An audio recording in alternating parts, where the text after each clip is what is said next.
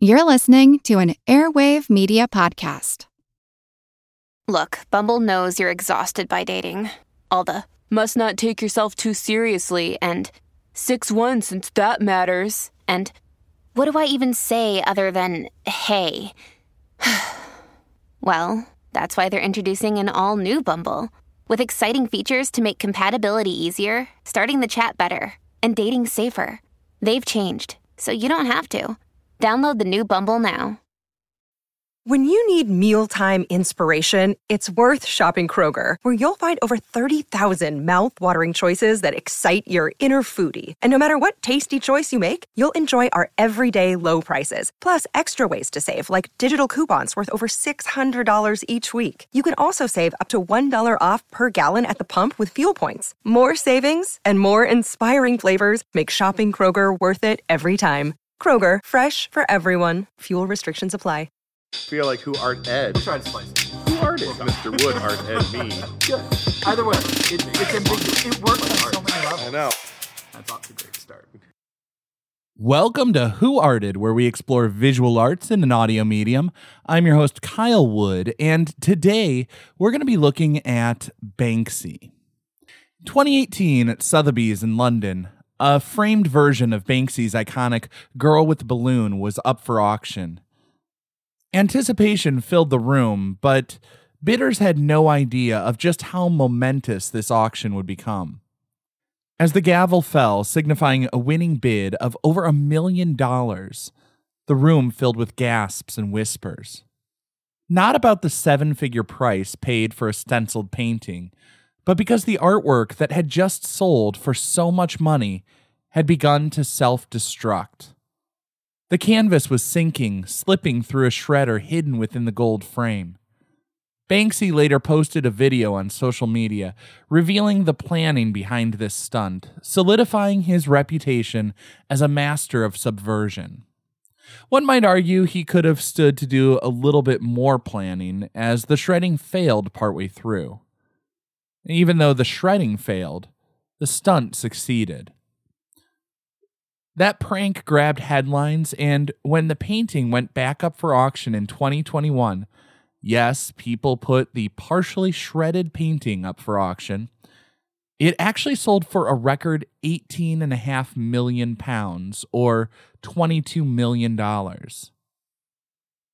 This is the kind of thing that people love and hate about Banksy.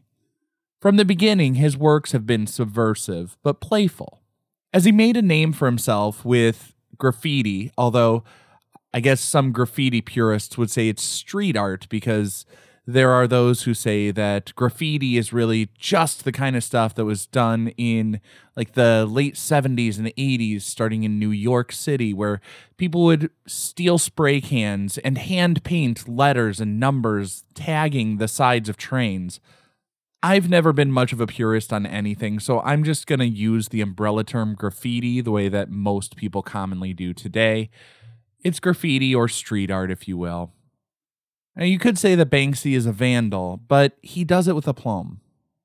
His works are well crafted, often carrying political messages, but with a little bit of humor as well to make it palatable. In an interview, he actually credited this style in part to inspiration from the movie Jaws. There's a scene in which some characters are discussing how a billboard was vandalized, and Banksy said that gave him the idea that public art should be immediate, subversive, but playful. The immediacy or simplicity of the work is often called out by Banksy's critics. Many argue that art is supposed to be a little more subtle with nuance that's often missing in Banksy's stenciled images. I would actually argue that even something like Girl with Balloon is actually a little more thoughtfully crafted than it first appears. The stenciled image features a little girl with an arm outstretched towards the string of a heart shaped balloon. Is she reaching for the balloon? Did she deliberately let it go? Did it slip away, or is she sending it out into the world? It could actually be interpreted in several different ways as people see it, they feel they understand it almost immediately because the images are so clear and concrete. It's simultaneously specific and ambiguous. That's a hard combo to pull off. But even granting that some might say the work is too obvious and immediate, I personally am not convinced by arguments that art should be more esoteric. Particularly when we consider how direct most great masterpieces from art history have been. I mean, if you look at Picasso's Guernica, Van Gogh's Starry Night, Munch's The Scream, they're all celebrated for the powerful expression that's so immediate it's obvious to the point of overwhelming the viewer. The difference is that Picasso, Van Gogh, and Munch have all been accepted in the gallery world. They've had the official stamp of approval from all the right tastemakers, but with graffiti or street art, there are no gatekeepers. And for some, that's kind of the downfall, but for others, that's exactly the point. Banksy said he began when he was around 14 years old. When asked why he made graffiti, he simply responded, Why not? Now, I personally cannot condone vandalism, so I would remind listeners that it is a crime, and also, you might say it's just rude to deface someone else's property. Banksy said there was a lot of graffiti around him where he grew up. He began making big letters, doing text based tagging in the New York style, but he said he was not particularly great at it. He would have trouble with the size and the spacing, and it would just take too long. He shifted to stencils because it was much quicker, and he said you can't really mess it up. Although I would say there are plenty of DIYers who could attest that there are many ways to make a mess of a stencil. I think the most interesting insight, though, was his statement about living in the city where there are signs posted everywhere telling people what they can and cannot do, and there are billboards telling people what to buy.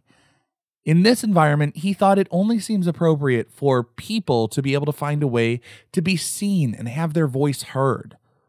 For the messages to go two ways and become more a conversation rather than a monologue. I would argue this is the crux of what critics don't like about artists like Banksy and graffiti more broadly. Rather than waiting for museums to recognize his value and collect his work, Banksy walked in and claimed a spot for himself. I mean, I mean that literally. He walked into the Tate and other museums and put his paintings on their wall. It's easy to dismiss something like that as a cheap publicity stunt, but you could also consider it as a sort of performance art, as the gesture has meaning, calling into question what goes into museums. On some level, it seems like it would be unmanageable and chaotic for everyone to be able to simply place their artwork on the wall of every museum. But the collections, as presented in most places, are deeply problematic in a number of other ways. First off, museum collections are determined by a very small group of elites deciding what all of us should consider great and appreciate for the ages. There are also deeply troubling questions of whether the museums even have the right to hold many of the pieces they have on display. Pieces like the Benin bronzes were looted by the British soldiers in the 19th century, and that controversy grabbed headlines, leading to some pieces being returned. But art and culture have been seen as spoils of war pretty much as long as humans have fought, meaning a lot of art and artifacts in museums around the world came out of conflicts. Think for a moment about any mummy you have ever seen on display. That was the result of grave robbing. So, why are Howard Carter's crimes more respectable than Banksy's? In the end, I'm reminded of the conversation I had with Mark and Jack, the writers of Museum Bums. While we were discussing Man Ray, they said if an artwork provokes strong feelings, whether positive or negative, that's a sign of success. Banksy is a highly polarizing figure in the art world. Just as graffiti and street art is either celebrated as giving voice to marginalized people or dismissed as petty vandalism. As I conducted my research for this episode, I had to laugh as I saw critics saying, quote, nobody will remember Banksy in 10 years. Those interviews are almost 20 years old. For me, the ultimate takeaway is that we shouldn't be too quick to dismiss someone or something.